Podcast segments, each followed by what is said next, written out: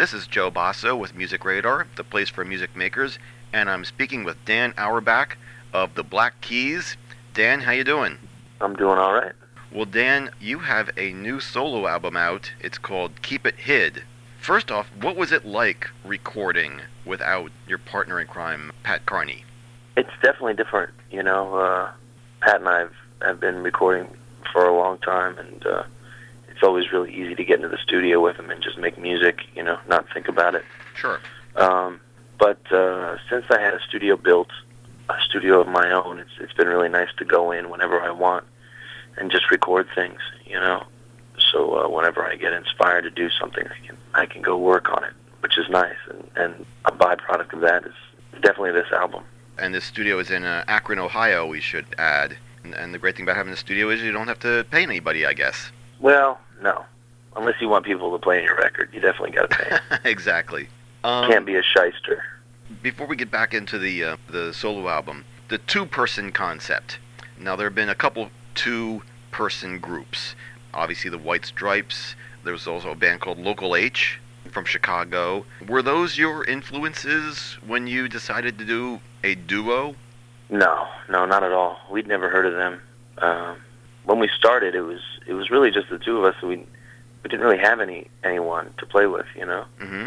I mean, I'd heard of Local H, but I didn't know anything about them. Right. I definitely I did definitely didn't know they were a duo. And I think we we came up around the same time the White Stripes came up. Right. So it just sort of was coincidence, but uh, I was listening to lots of uh, old blues music and uh, really getting into that kind of stripped down two man band thing, or just like two guitars and drums, no bass. So at the time, it, it just nothing felt weird. You know, just having drums and guitar was was fine with me. And uh, you know, we were just having fun anyway. It wasn't like some sort of concept. You know what I mean? It was just two two kids in a basement playing music. Who were these bands? Who were these records? Who who were these influences?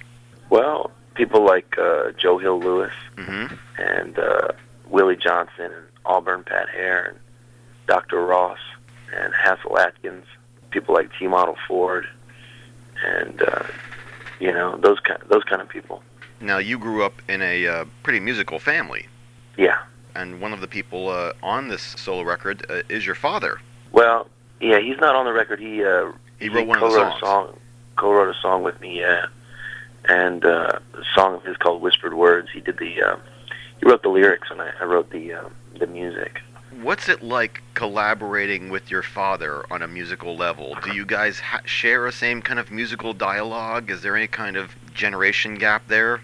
Well, I mean, he definitely has his own way of going about things, and, and uh, he's not a musician, so there's already this sort of divide there, where he doesn't really know quite how to explain uh, musically what he's thinking about the song. You know, it's it's it's more about the lyrics, and which is cool because I think he writes great lyrics, and and I get to take his songs, and it's just like a, I- it's just like a blank slate. You know, I can use his great lyrics any way that I want and come up with any melody and any um, musical form, you know? Yeah, yeah. So that's really nice. If you're feeling uh, like something you're doing is not not hitting on all cylinders or something, you, I can pick up one of his songs, and it's uh, it's really fun to be able to just kind of start from scratch with really good lyrics. There's some really, really intense, intimate pieces of music on this record. Uh, tracks like I Want Some More. There's a song called uh, When I Left the Room. Are these songs that you feel would not work in the context of the Black Keys? I think that anything would work in the context of the Black Keys. It's not. It's not that I feel um, restrained in the Black Keys. It's just that I like playing music with other people too. You know, hmm and uh, so does Pat. And I think you get inspired when you play with other other people, and you definitely learn things. I, I think since I've had a studio, one of the biggest things that I, that I've learned is that with each band that comes in the studio that I record, I think that I become a better musician Right.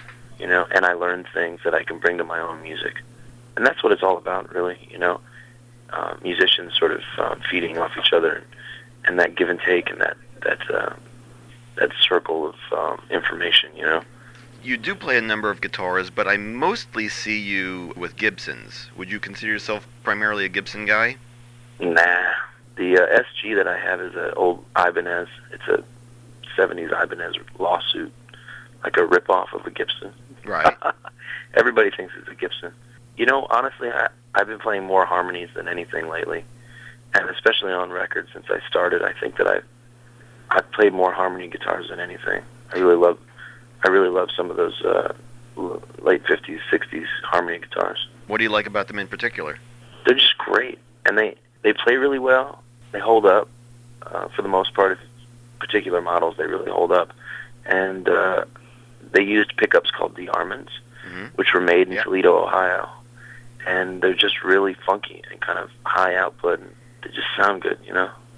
In the past, your your record uh, Attack and Release was produced by Danger Mouse, who's quite a enigmatic fellow to many people. Not a lot of people know much about him. How how would you describe working with him?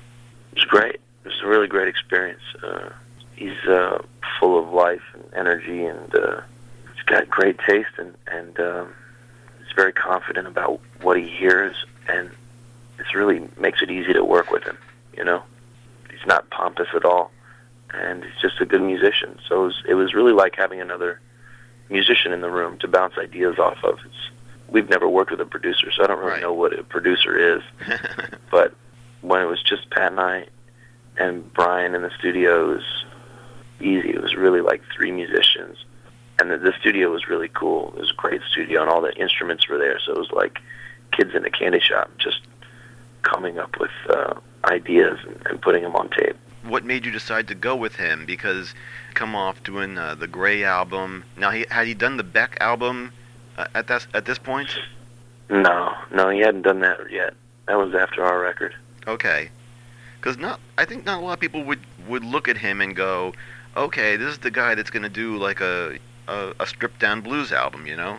I guess, but I mean, I think that he was the right person because he, if you get to know him and if you get to know us, we we don't we all listen to different things and we all get inspired by di- different music and I think all of us really loved um, some like late '60s psychedelia and, and um, we all really loved hip hop and uh, I think that uh, it just made it really easy for us to get along in the studio.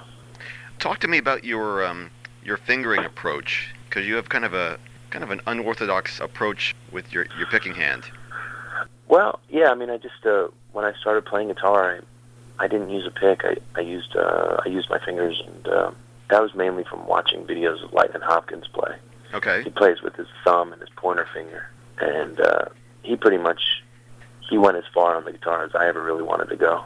you know, Okay. so I figured if if that works for him, that's fine with me.